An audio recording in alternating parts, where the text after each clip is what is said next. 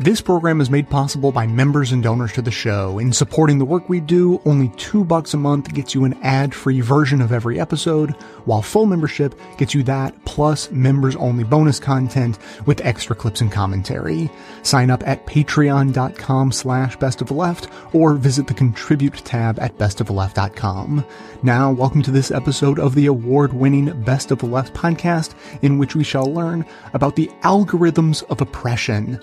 Not that they're made to be that way on purpose, but that it's a natural outcome of a profit based system that incentivizes people to post the most clickbaity content, while the system itself learns the viewer's weaknesses to ruthlessly feed them whatever will keep them engaged. Clips today come from The Brian Lehrer Show, Delete Your Account, Point of Inquiry, Ideas from the CBC, and On the Media.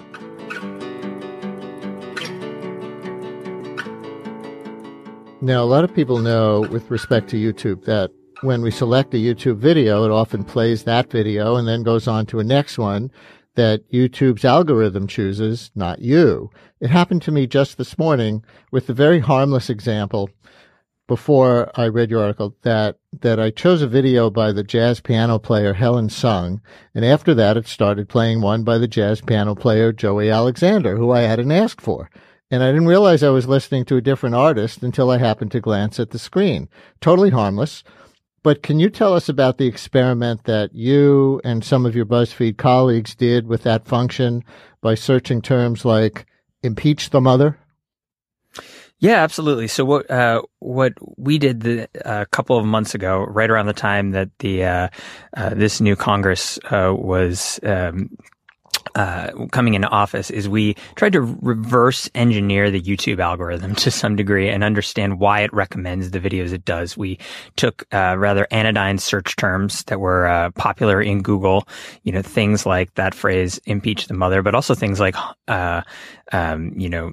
Uh, Congress inauguration, things like that, uh, and tried to um, automate what would happen. So we, you know, we watched as the as YouTube recommended each video and tried to understand why it would do that. And what we what we essentially found was that the outcomes were different Re- almost regardless of, of, of what you were searching. So you could search "impeach the mother" ten times, uh, follow that uh, video down down its recommended rabbit hole, and you'd get something different.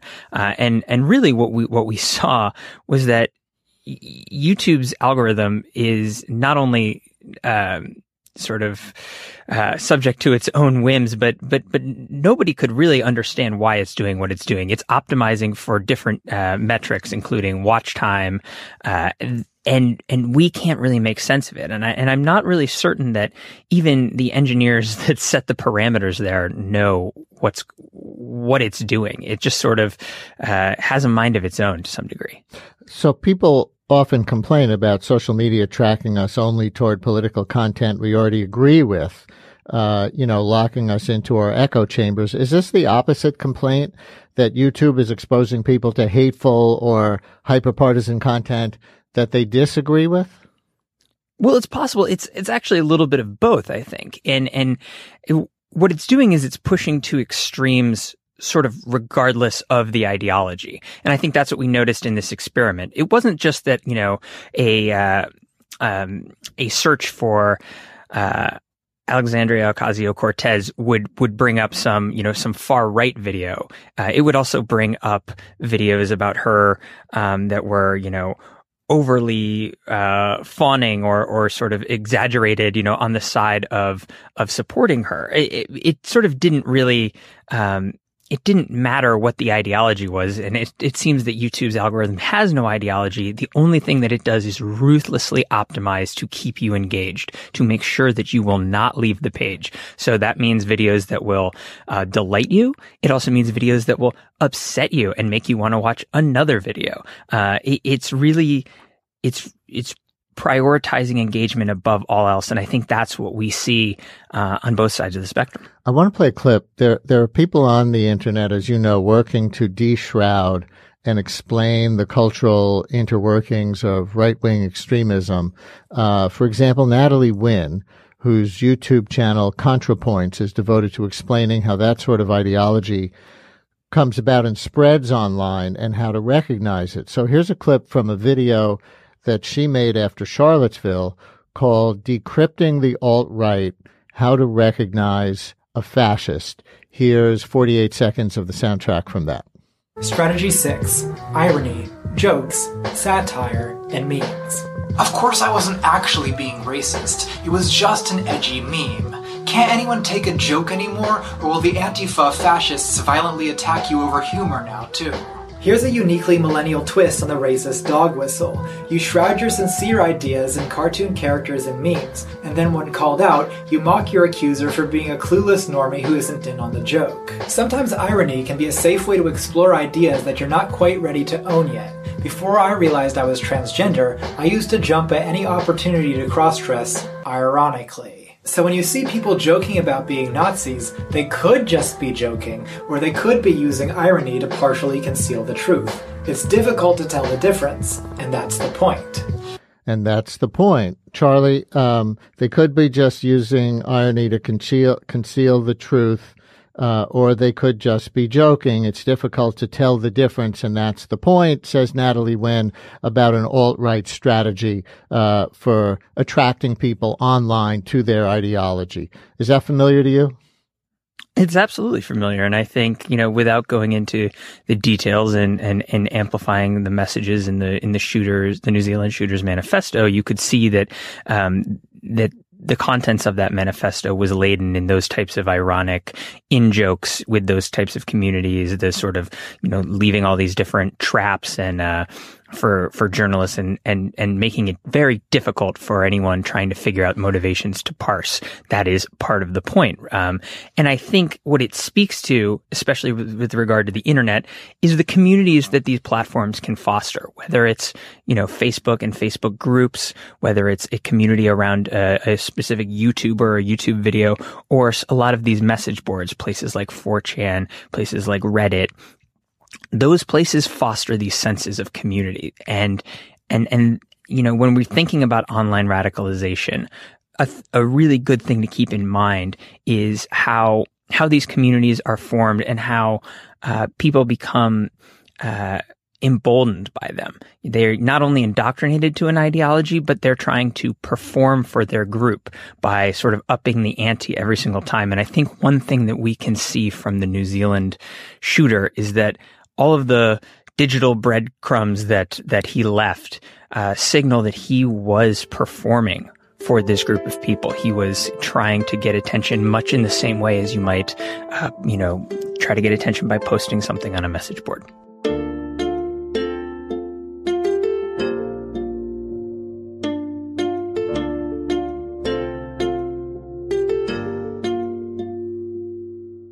I think this raises an interesting question about whether there should be uh, maybe on the part of the state, and you bring up ample evidence about European anti uh, hate speech laws to to make this a, at least a plausible scenario to imagine what sort of countervailing force should be exercised or could be exercised on corporations as they exist now? Because you bring up really poignantly, I think, uh, uh, and this is provocative uh, to a lot of people, uh, the case of Dylan Roof, the uh, killer and um, who shot up a a, a church, um, a black church in uh, Charleston. Was it?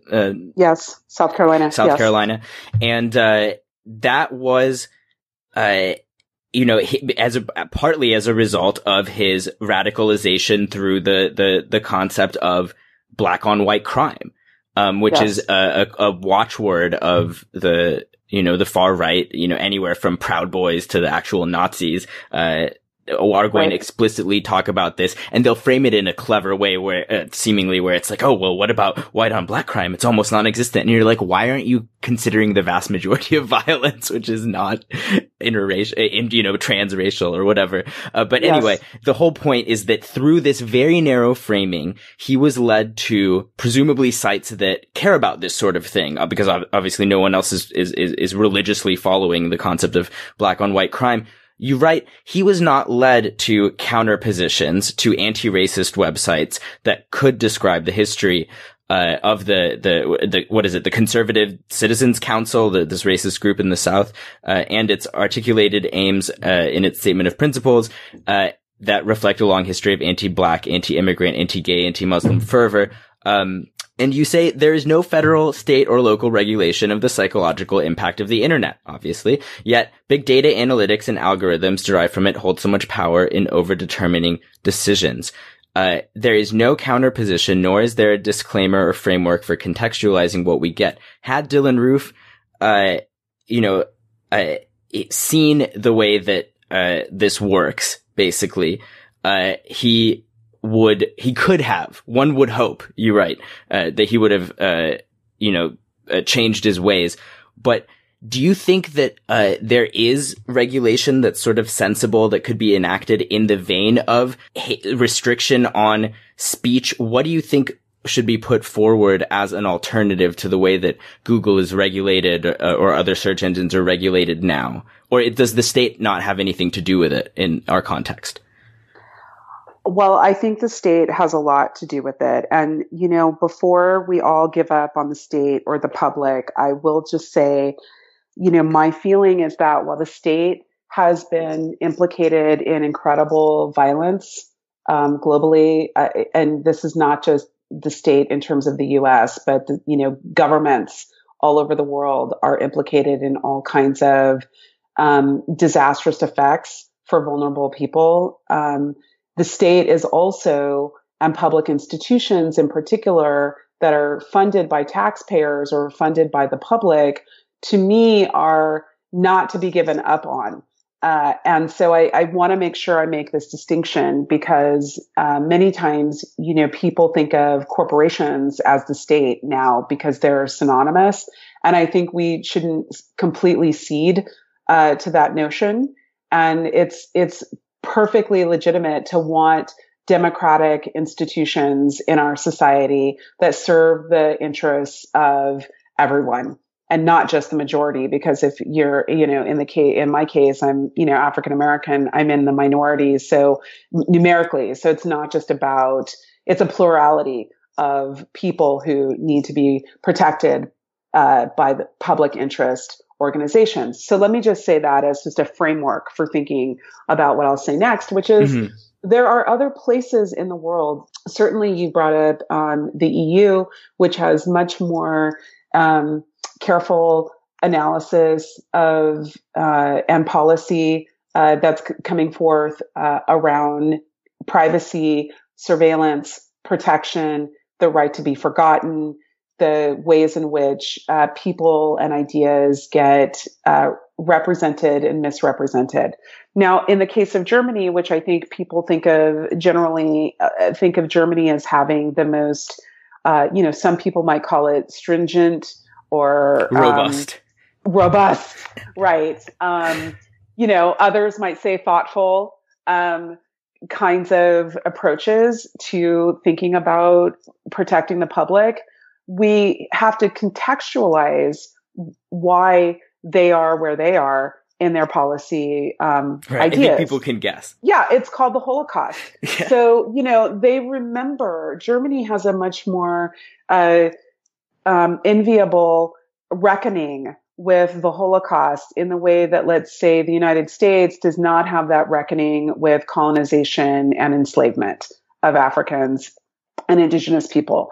So we have a diff- two diff- really different historical memories about the role of speech in leading to travesties, human rights abuses, mm-hmm. genocide, Holocaust. And in the in in Germany, you know, their conceptions, Germany, France in particular, think about speech as a precursor to act, to action and behavior too. They understand speech in a different context. You know, in the US, we have the First Amendment and we talk about freedom of speech and freedom of speech is incredibly important. And you're not going to really ever hear me argue against that.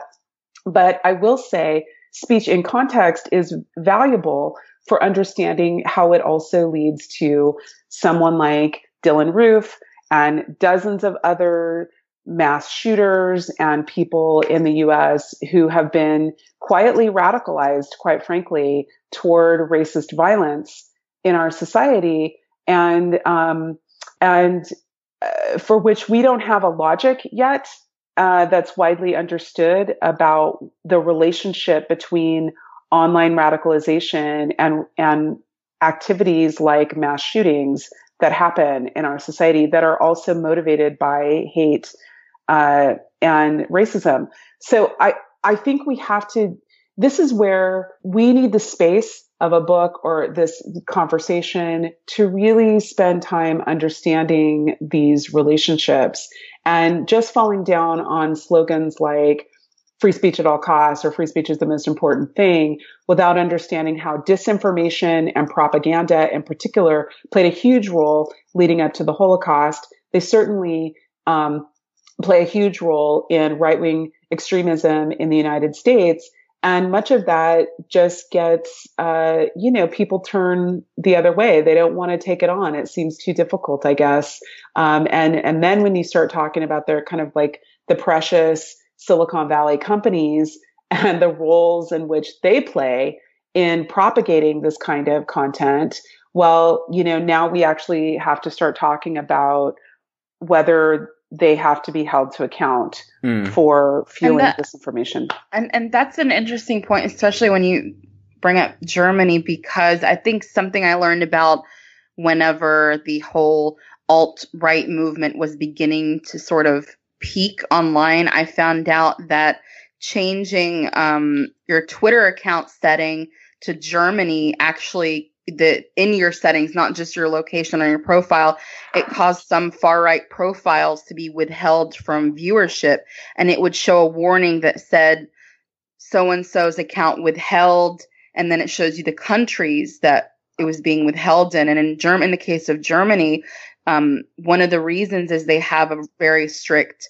um, hate crime law. And in 2017, October 2017, they passed a new law specifically targeting hate speech and incitement to hatred being published on social media mm-hmm. platforms. Mm-hmm. And it even fines technology companies up to like $59 million if they don't quickly remove the violating content. And so, what a lot of people, especially women of color, began to do whenever they were being hit by a lot of these horrible fucking Nazi accounts is they would change their location and it didn't ban everyone from view. You mean they would change it to it Germany? Banned, right. They would change it to Germany or even France because it then would make it so they would wouldn't have to deal with some of these accounts. It didn't work all of the time, but it worked enough of the time where it was at least partially yep. helpful. So I and it really is something that we have to be looking at I guess, restricting access to these people in, in some way in order to be able to function online without having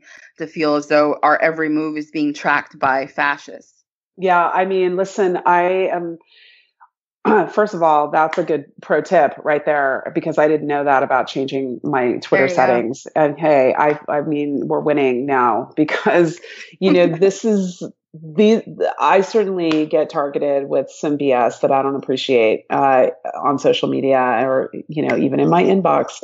Um, and I'll you know the idea of regulating anti-Semitism and hate speech in France and Germany, you know that's not brand new. I mean, eBay, Amazon, all of the big tech companies, not just the social media companies, no one can use the internet to sell Nazi propaganda, paraphernalia or to propagate those ideas and without facing considerable fines in Germany and France. And, you know, that, uh, in, in context, people, you know, in the US, I think are kind of understand it because the, because World War II maybe wasn't that long ago, um, or there's like some way in which people can cut in on it.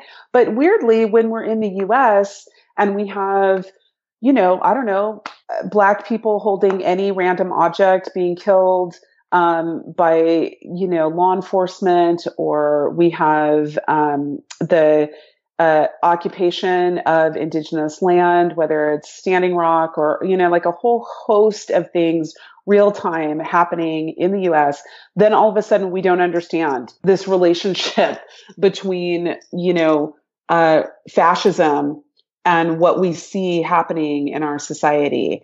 And of course, you know, if we think there's no relationship between what people are doing online and what they do when they get off the internet. And this is one of the things that internet scholars have been talking about for a long time, which is what you do on the internet is in real life. It's mm-hmm. not somewhere else.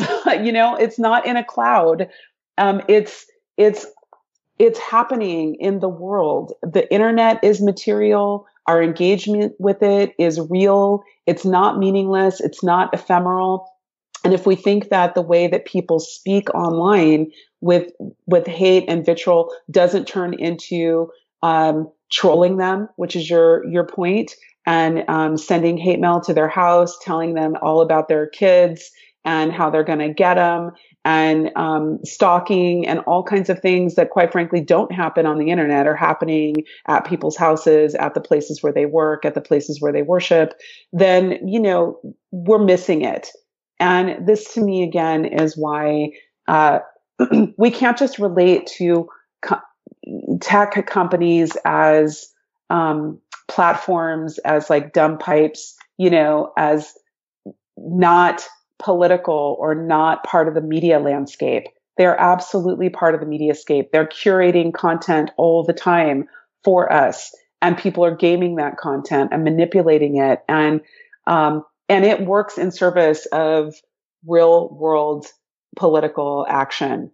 Um, and and for some people, in the case of Dylan Roof, I think we see one of the more tragic examples of what it meant that his online radicalization was actually more potent and powerful than his experience at his high school. Because I remember after the murder, I remember um, people reporting out that he had black friends mm, at his high mm-hmm. school. You know, he's being raised yeah. in the South. I, I mean, that. he's he's not being raised like in um, you know, a white survivalist community in Utah. You know what I'm saying? Or somewhere where there are like no black people anywhere around. I mean, he's in the in the in the South, in the deep South. And and he has a lived experience that then is eclipsed by what he finds online. And that shifts his sense of reality. And in his own words, he says, you know, he developed uh, his racial awareness by going to these right wing sites.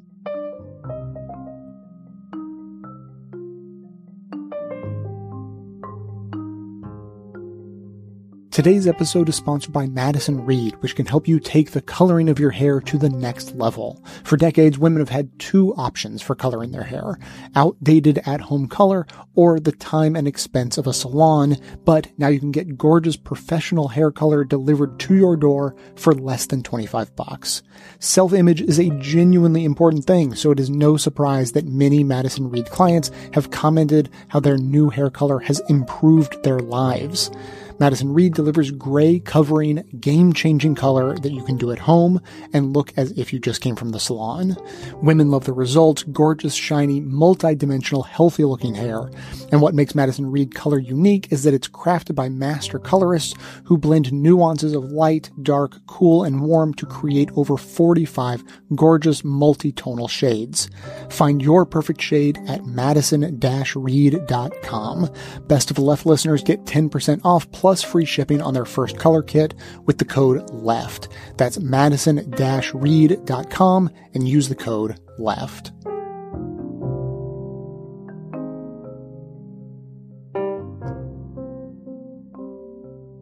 You ruined social media a little bit for us skeptics today during your talk. Mm-hmm. Um, Facebook, Twitter, and you talked a little bit about the algorithm, right? It's right. a nebulous idea, but it has so much power. Yeah. So what have you learned about the algorithm and what would you advise us skeptics to kind of be wary of when it comes to this almighty algorithm? Well, it's interesting. I, I, I don't know that I have a message for skeptics specifically as opposed to other people, but the amount of power that the algorithm has in our lives to decide what we're seeing is really stunning and striking, right? So we've reached a point in time where the majority of what people see, the, of the media they consume, you know, people are watching, as I said in my talk, a billion hours of YouTube a day, mm-hmm. right? People are spending 24 hours a week online.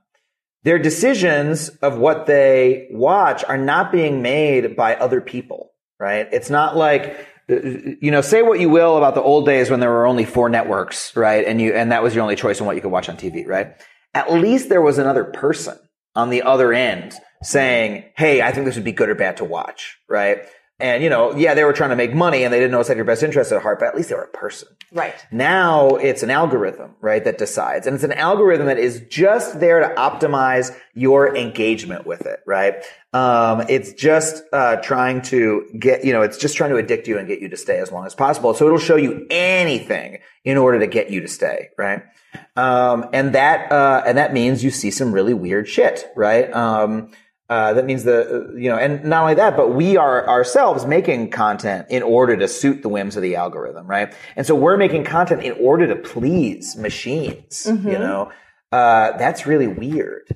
It is weird, and you know, it's my kids are seven and five. You brought up the um, the unpacking, like egg opening and package Yeah. opening videos. Um, Keep your kids off of YouTube. So here's the thing: number one, Daddy Finger; number two, Baby Shark. Those Yeah. have more views than 500 million. I think they have like a billion Yeah. views. yeah. But um, do you have thoughts on the algorithm and a non-human making decisions about what people watch and children? I mean, I'm sure you've heard the controversy over screen time. Should Yeah. we take YouTube away from our kids?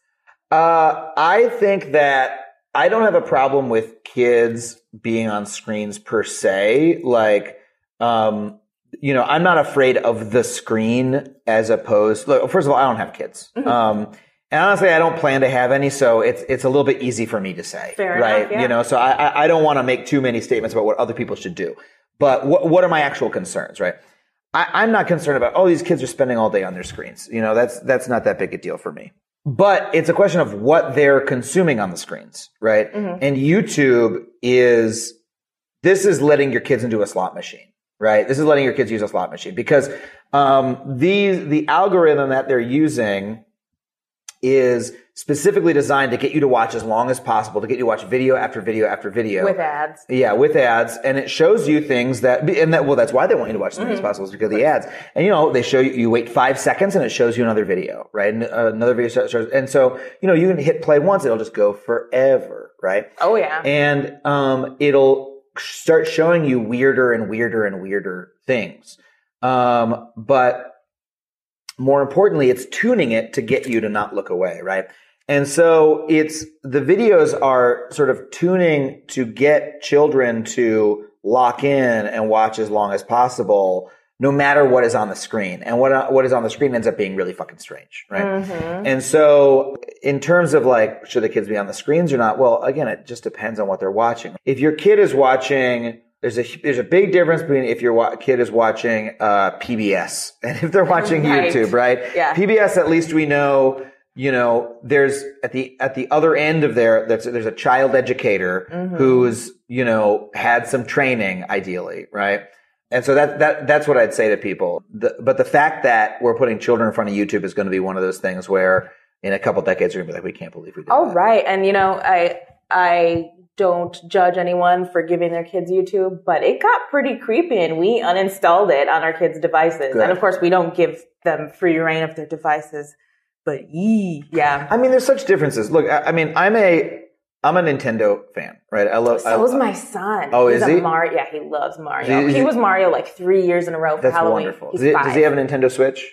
um, he's he's probably going to get one. Okay, soon. so But I won't let him listen to this. Ah, okay, good, good, good. Okay. So what I'd say about that is you need to look at what your media is trying to get you to do, right? Mhm. So in terms of games, right? There are games that where the whole point is to get you to spend more money on the game, right? And and it it it Yes. the game makes you want to get to the next level, but the only way to get to the next level really is either play it for 100 hours or to spend Spend money. spend money, right? Um, Nintendo, at least on the Nintendo Switch, they don't do that. Nintendo's model, and it's the old-fashioned way, right? The Wii seems that games. way, too. The Wii Yeah. is the same way. You spend forty dollars or sixty dollars to buy the game one time, and then you just have a nice time, you know. And there's no dark patterns. There's no design that's trying to get you to do something, yeah. right? And there's no dude making videos and trying to get uh, trying to get your kid to watch. Exactly. I don't know whatever he's doing with. Exactly. And so I would actually say if your kid is like, you know, hey, my kid needs to be on the screen, you mm-hmm. know, like this is, I'm sorry, like we're on a long road trip. Mm-hmm. I got to give my kid the screen. Mm-hmm. Give them a Nintendo Switch instead of an iPad. Okay. Right? So because endorsing like, Nintendo. I mean, yeah. I, look, I love Nintendo because I yeah, grew up with it, but, yeah. but Nintendo is like the, the content on the Switch is more wholesome than what's on an iPad, right? Because an iPad has access to a lot of dark, weird shit. Right. We have more control over what happens with Nintendo and our children, I guess is what you're saying. Yeah. Right? Okay. I could see that.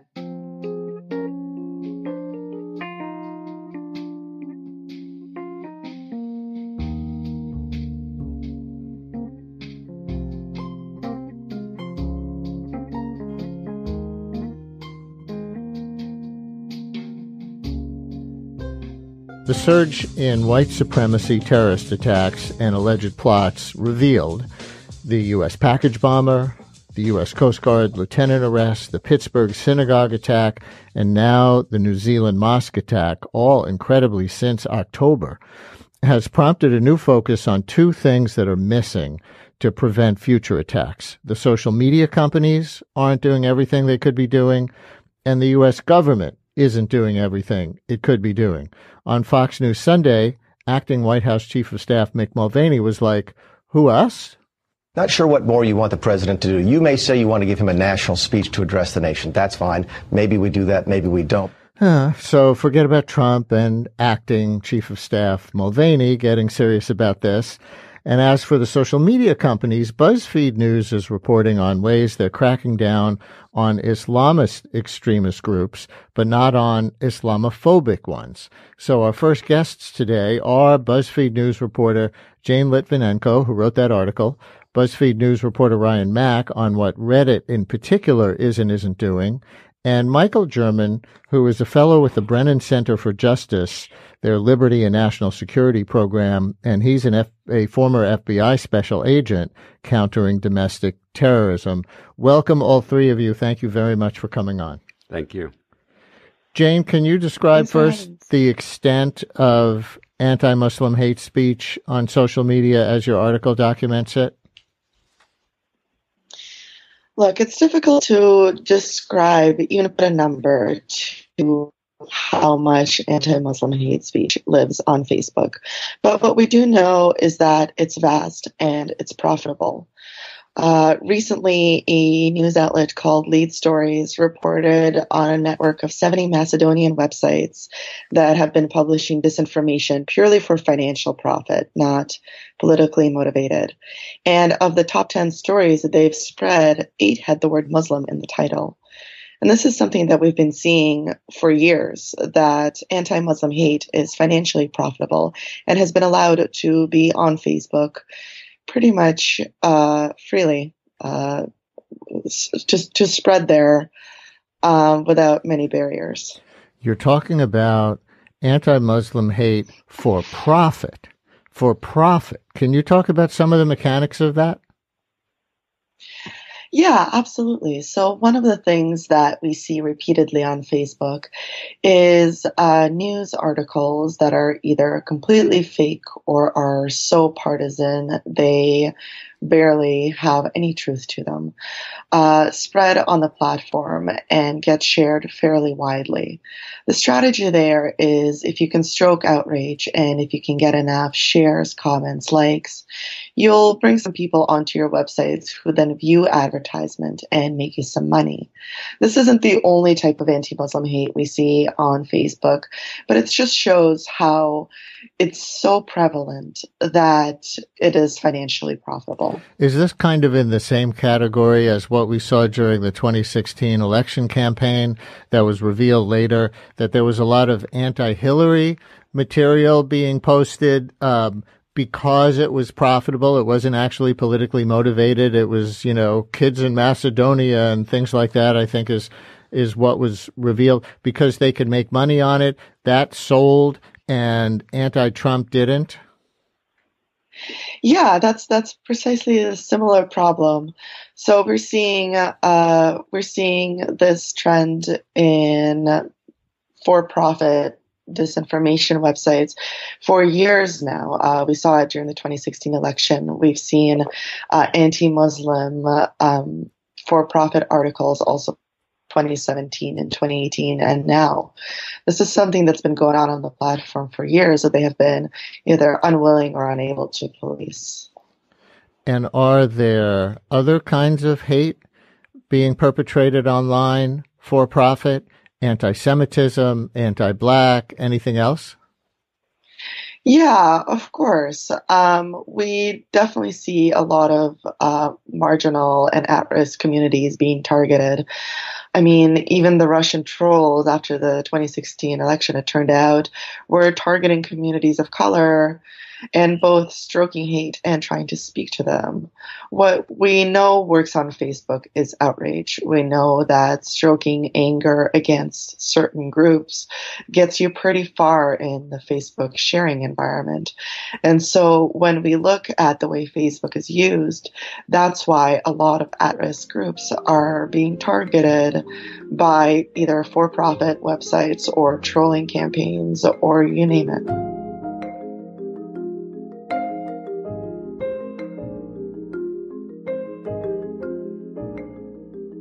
If you would love a way to financially support this show without it costing you anything, there's good news. You can support the show by bookmarking and using my affiliate link every time you shop with that company online. Y- you know, basically the one company online. Lots of evil tendencies, owned by the richest dude in the world, that one. Chances are you shop there at least now and then, maybe even a lot.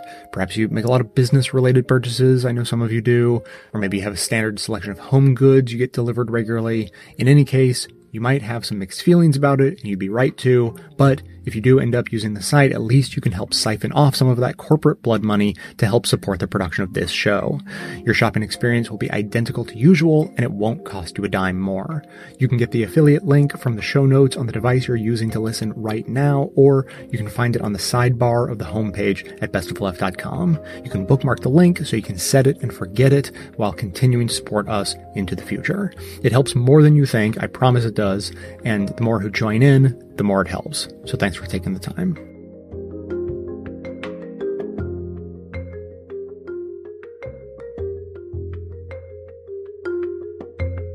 In this book, 21 Lessons, you're saying we're now on the verge of a revolution, one that we can't really understand because we haven't been through it yet. But artificial intelligence and biotechnology are converging somehow. What are the implications here? The main implication is that soon it will be possible to hack humans.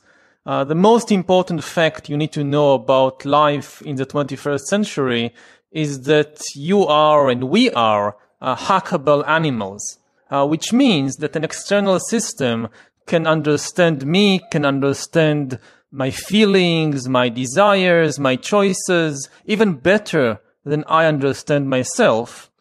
Uh, and the implication of that is that an external system can also manipulate me and control me, and in some cases, even replace me.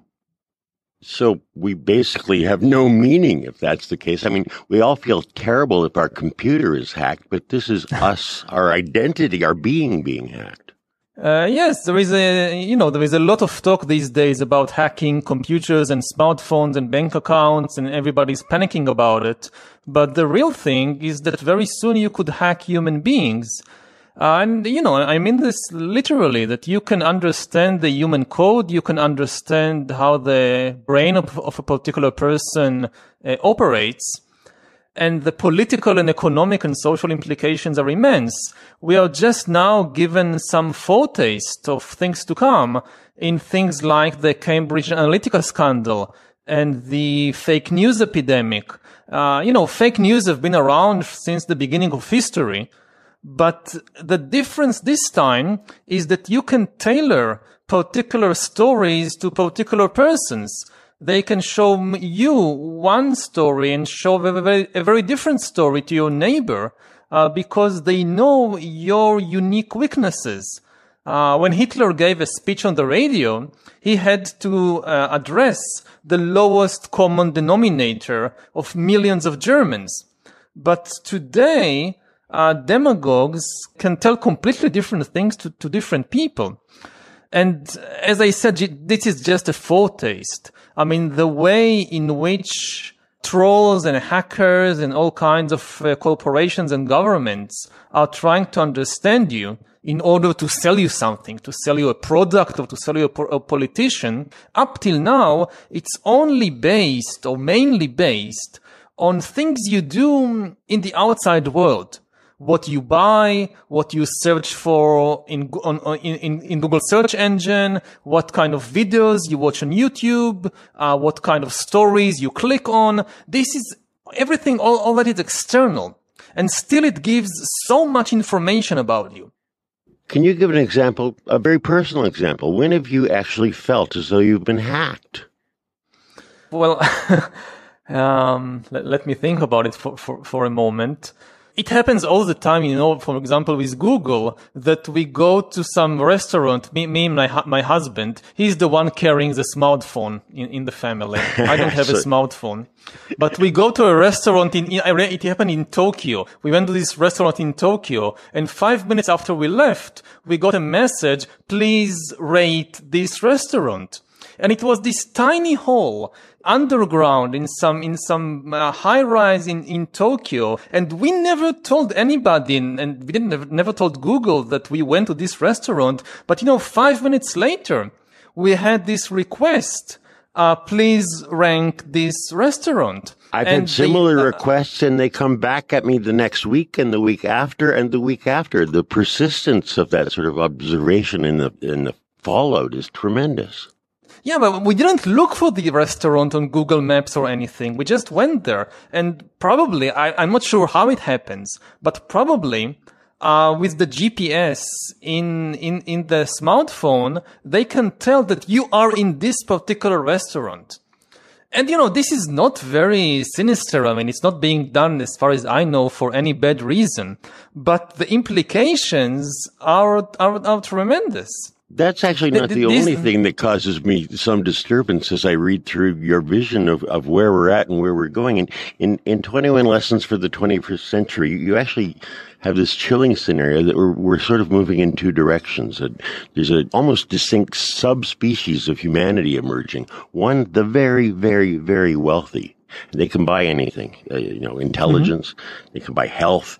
Um, they're in control of everything, including the rest of us who are sort of redundant, useless, ignorable. We're, we, we're, we're almost not even on the planet. What's the evidence you see of that happening? Well, first of all, it, it's just a possibility. It's not an, an, an, inevitable prophecy. Nobody knows how the world will actually look like in 2050 or 2100. Uh, as a historian, I don't try to predict the future. I just try to map different possibilities and to highlight the most dangerous possibilities in the hope that uh, we will prevent it from happening. Now, what you see today in the world, uh, maybe at two very important processes, is first of all that uh, more and more people are facing not exploitation, but irrelevance. Hmm. In the 20th century, the big struggle of the masses was against exploitation they were struggling against these small elite that exploited them. But to be exploited at least means that they need you. now it's a very different story. More and more people find that they are struggling against irrelevance, against elites that don't exploit you, they just don't need you.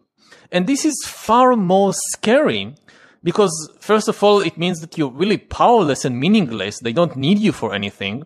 And secondly, that it's going to be a much more difficult struggle. So, and, and we are already beginning to see it.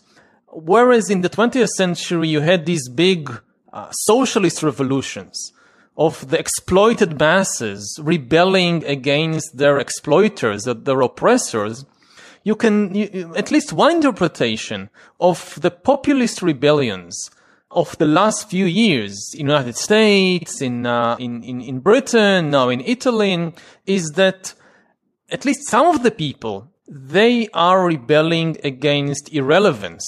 They are feeling that the future is passing them by that they are being left behind by the enormous advances of artificial intelligence and bioengineering and globalization and blockchain and all these uh, great words, which they hardly understand what they actually mean, but they do understand that it's not about them.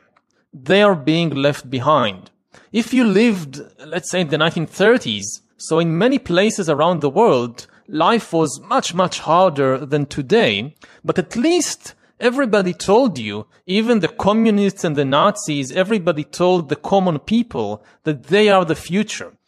You looked at the posters on, on the wall, and usually the posters showed these steel workers and, uh, and farmers in heroic poses.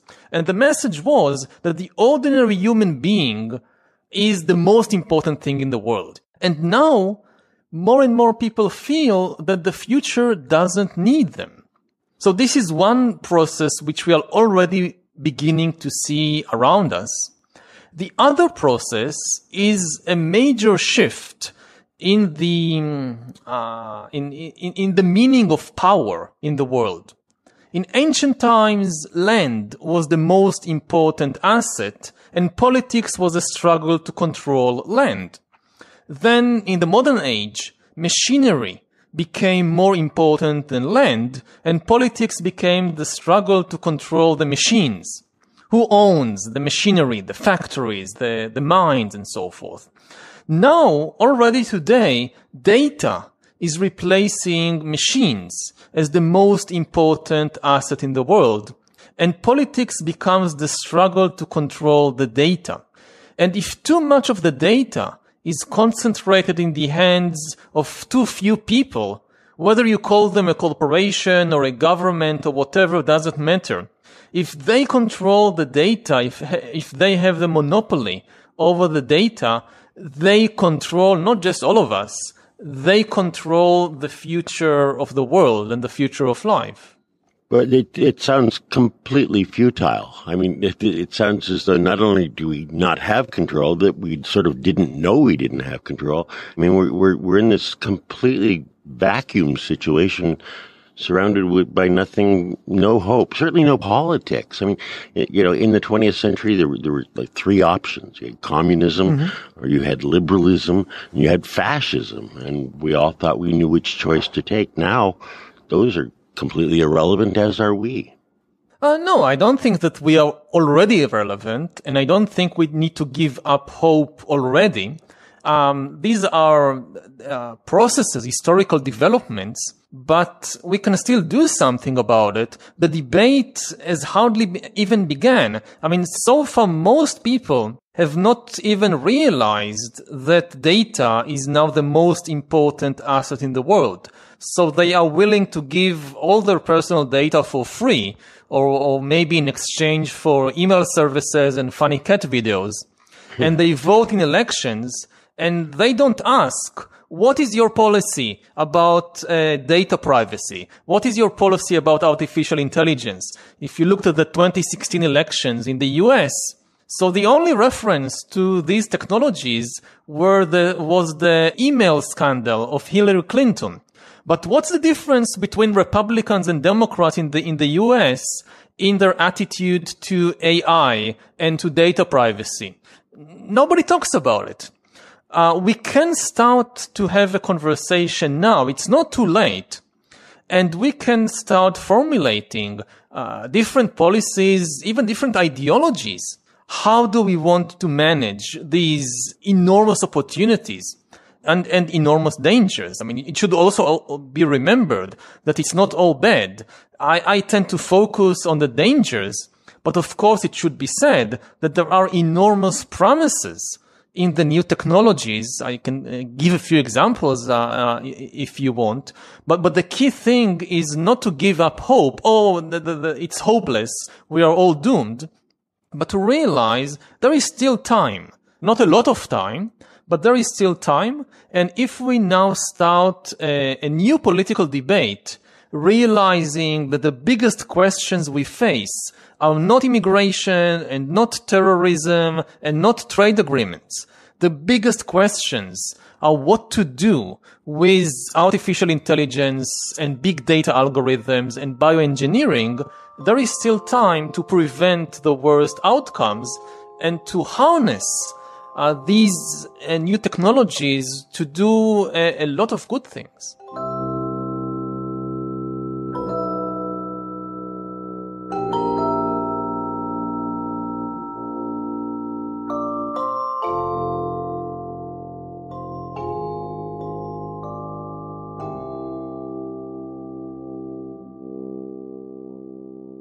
if the problem is proliferation and memification and glorification, doesn't the larger responsibility fall on the social networks, on Twitter, Facebook, Instagram, YouTube? Facebook took down a million and a half posts of the original massacre live stream, which is an astounding intervention, but ultimately just a drop in the bucket. This is not a rhetorical question, it's a question. Mm. Yeah. So when we talk about amplification, we do have to understand that the distribution of content online, be it journalist articles or user generated content is different from the ways in which the press has acted as a gatekeeper in the past. But I will say that the press still holds significant authority within the minds of the public as the first draft of history. And these are the documents that are going to survive this moment in internet history. So, for instance, algorithms are not stable. So in a week from now, we're going to see changes to what shows up on the first page of Google. In a month from now, we're going to see even more radical changes in terms of what happens when you search for Christchurch. So it's important that we do journalism today so that other social scientists and historians have a record of what happened. But amplification is a passing problem. It's a problem of now. And I should say that this was a choice that Facebook made to take this content down. One of the things that we've noted in the content moderation policies of Twitter, for instance, is that they don't take down certain posts that they consider newsworthy, even if they are breaking their terms of service around harassment or hate speech or incitement to violence. And so we have to recognize that the platform companies are making a choice, but they haven't really developed a code of ethics or a set of principles about amplification that I think now that this event has happened that they will have to do in the future. On this show, we've often reported about the conflict of interest that faces the platforms.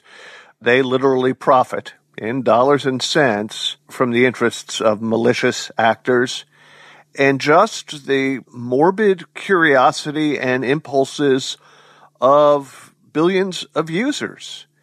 Now, in the aftermath of something like Christchurch, it's of course easy and important to ask tough questions of the press and to demand accountability from the platforms. But in some ways, does not the fault lie within users, within us? One of the things that the research that I did at Data and Society is really focused on is the way in which the profit incentives on platforms misalign with society or user interest.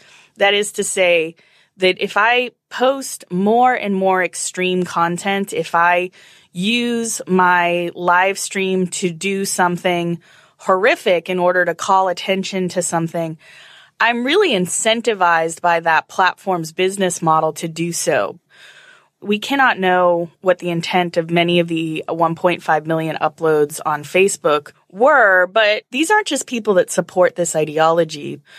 Some of these are looking to upload the content for clickbait.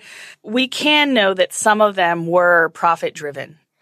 I guess what I was getting at is that, like you, I am also extremely suspicious of the 1.5 million uploads of that video, and I suspect the worst. But uh, to tell you the truth, I, I'm much more concerned with the whatever it is about human nature that makes this ecosystem survive. In 2015, when I turned to studying hate movements online, I was really horrified to see the amount of places that you could go to if you were interested in white supremacy or white nationalism. And I can't say though that that felt all that different from the communities that I was exposed to as a young punk rocker in Boston, where there were a lot of skinheads who were doing active recruitment at different clubs. And, and I've, I've seen people fall into those traps of trying to make meaning out of their lives by hating others. And unfortunately, you know, the internet can do many things for many people but we've also reached a scale now where we're not talking about small subcultures online. We're not talking about interest groups online. What really scares me about the ways in which these communities foment their rage online is the degree to which they're becoming internationally networked. But in a strange way, I'm hopeful that the good nature of others will be able to overcome this as we face and expose this undercurrent online.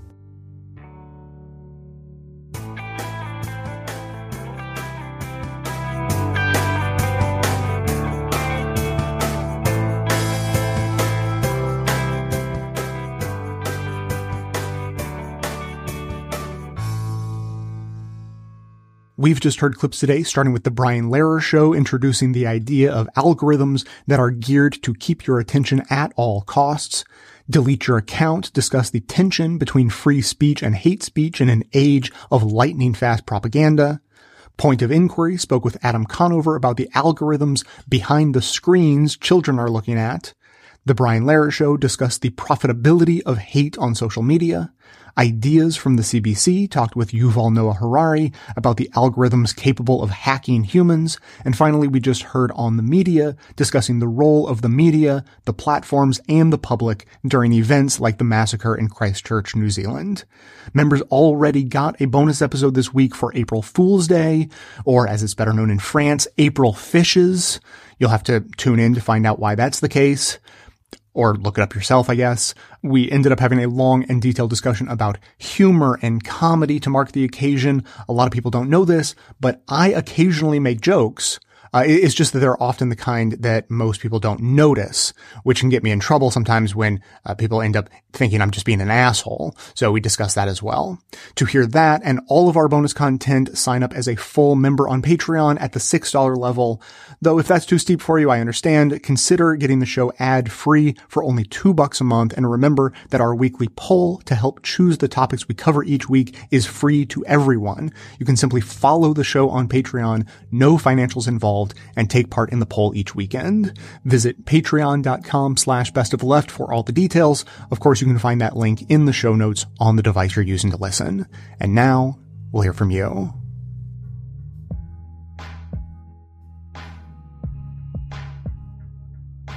My name is Ty DePass. I'm a expatriate New Yorker living in South Carolina. In response to the question, given the choice between a cisgender, straight, white male candidate like Bernie Sanders, who shares my values and political perspective, versus a woman, a person of color, or an LGBTQ, or some combination thereof who doesn't, for example, Obama, Booker, Harris, who would I choose and why? I suppose that some might view this as a sticky question, perhaps even a social justice litmus test.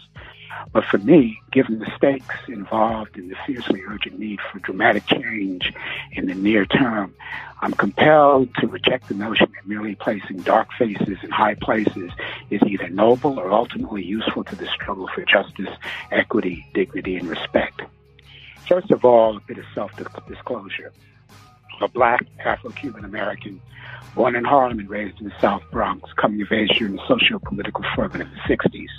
And while my earliest activism was around issues of poverty and racist policing, I was all too soon engaged in anti-draft, anti-war activism as an off-campus war resistor. And after more than 50 years in the trenches, having lived in six states and eight cities on both coasts, north and south, I'm saddened that the only non-traditional candidates I've ever supported unreservedly were Representative Shirley Chisholm in 1972, Boston mayoral candidate Mel King, True Godfather, the Rainbow Coalition in 1983, and Jesse Jackson's first presidential run in 1984.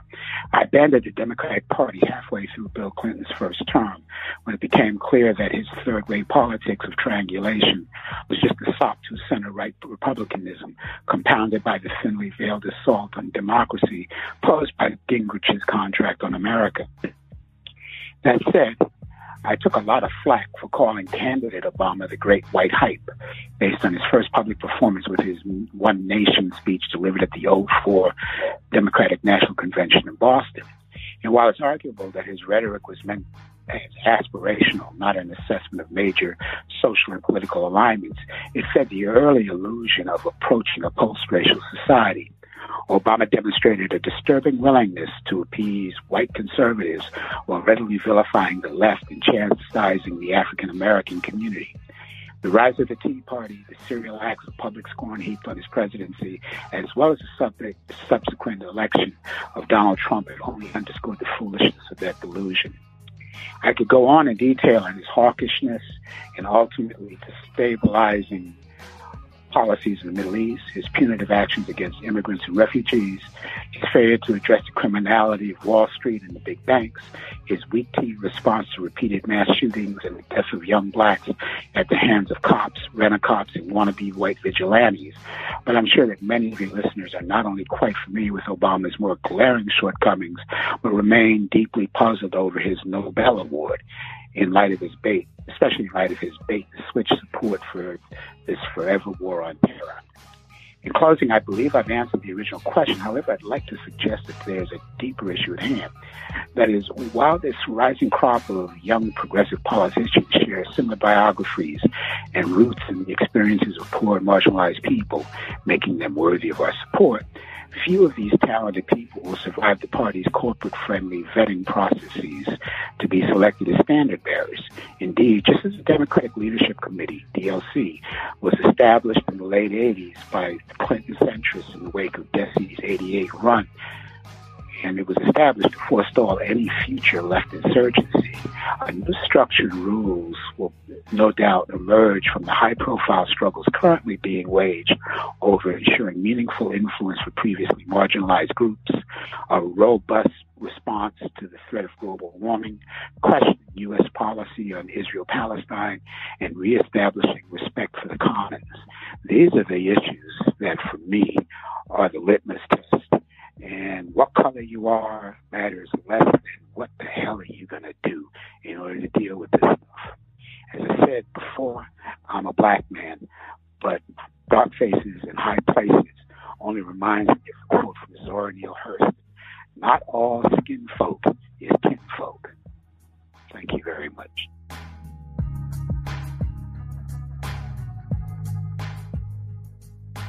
Hi, Jay. This is Ariel, your member from Seattle, calling yet again. This time in response to episode 1259 and Whitney's comments about where to allocate sort of points first.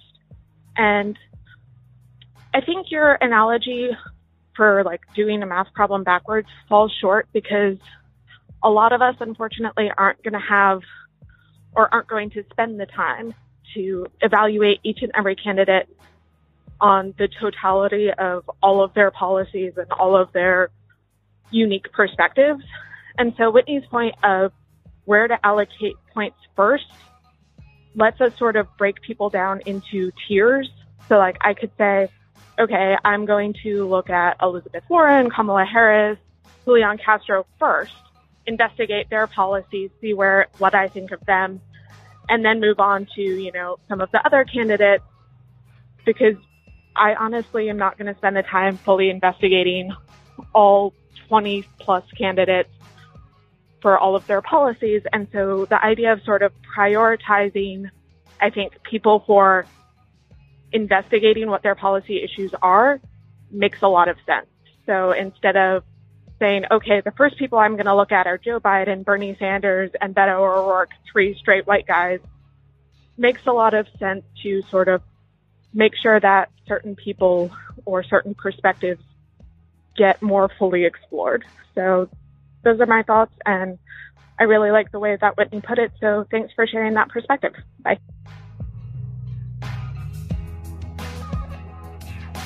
Hi, Jay. This is Laura in Alameda, California. I'm a bit behind on my episodes, but I just listened to your very well done episode about the Electoral College and the National Popular Vote. Uh, at the end of it, you were talking about um, getting some opinions from people who are not white males. So here I am calling about the 2020 election for president. Uh, I think the Democrats are already kind of blowing it in terms of there's already more than a dozen candidates, and we don't really have the. Um, you know, it's just such a waste of resources right now to to be spread so thin already. Um, in terms of you know everybody's going to be asking for money and time and you know hey yeah it's great that that we have more than three like the last time but really once you start getting over maybe a half a dozen candidates it just starts to get to be a little bit ridiculous the platform that I would like to see, the the the, the candidates that I want to see come out are Sanders and Warren. Sanders for president, Warren for vice president. I, I would be happy with either one of them as president, but there's something that I wanted to just put out there as as something to think about.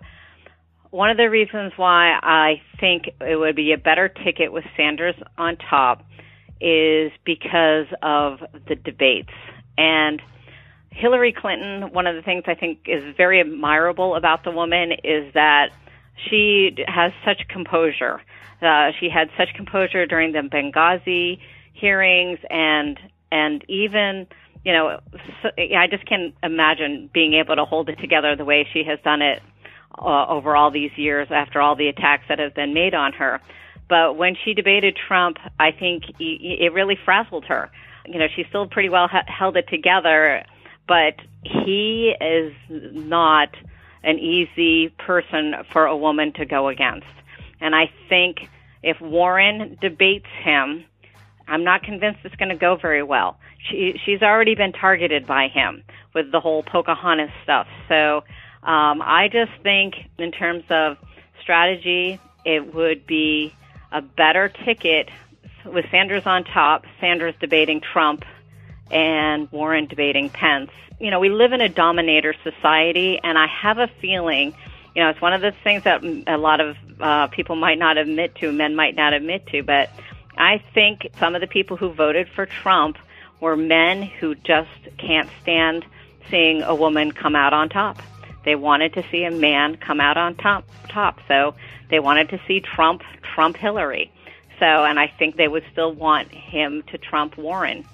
So I'd like to, you know, I would love to hear from some of your male listeners to say, you know, what is their feeling from their male peers? Do they think that a lot of their male peers have some issues with a debate where someone like Trump comes in and, uh, you know, just really, you know, he's Bernie debating Trump at least would be able to take him on on his complete lack of character and uh, and of course on the issues. So it becomes a much cleaner debate, I think, with Sanders versus Trump versus um, Warren versus uh, Trump. And then the other thing is, is I think uh, you know once they the that ticket is decided, I think they should figure out really, really early on be promoting who they want to bring in as the rest of their team. For Attorney General, someone like Kamala Harris or Kirsten Gillibrand, either one of those could be a fantastic Attorney General. For Secretary of the Interior, I'd love to see someone who's a Native American, maybe someone who was uh, big at Standing Rock.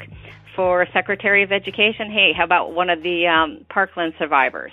The sooner they can show who the team is and bring that team together, the better ch- the chance that we have of uh, getting, you know, taking on this terrible Republican administration. And also, we have to worry about the Senate races and the House races and the governors and all that other stuff. So, so the sooner we can figure out what the ticket is, and the sooner they bring the platform and a, a full ticket together, the sooner we can go about starting to really uh, build the energy and uh, be, build the team and uh, go for it.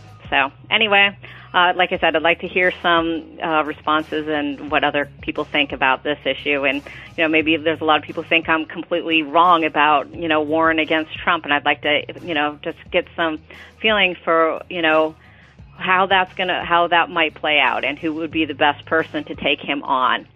Thank you so very much. Thank you for all your work. Bye.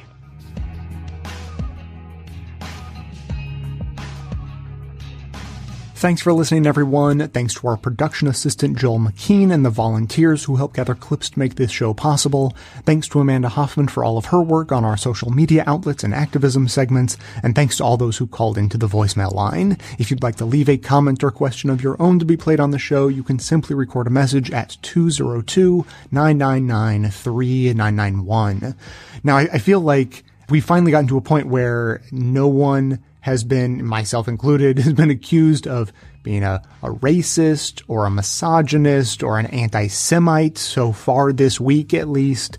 And I, I sort of just want to back away slowly from this conversation and, and let you guys talk uh, amongst yourselves. You know, it's, it's strange. How did this happen? Like all I did was criticize Israel and then bring up the upcoming primary election and all of a sudden people have strong opinions. Who could have seen that coming? So uh, seriously though, I, I, will leave it there. If you have thoughts that you would like to uh, join in with, I absolutely welcome them. Keep the comments coming in at 202-999-3991. That is going to be it for today.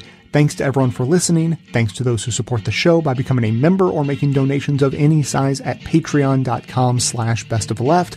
That is absolutely how the program survives. Of course, everyone can support the show just by telling everyone you know about it and leaving us glowing reviews on Apple Podcasts and Facebook to help others find the show. For details on the show itself, including links to all of the sources and music used in this and every episode, all that information can always be found in the show notes on the blog and likely right on the device you're using to listen.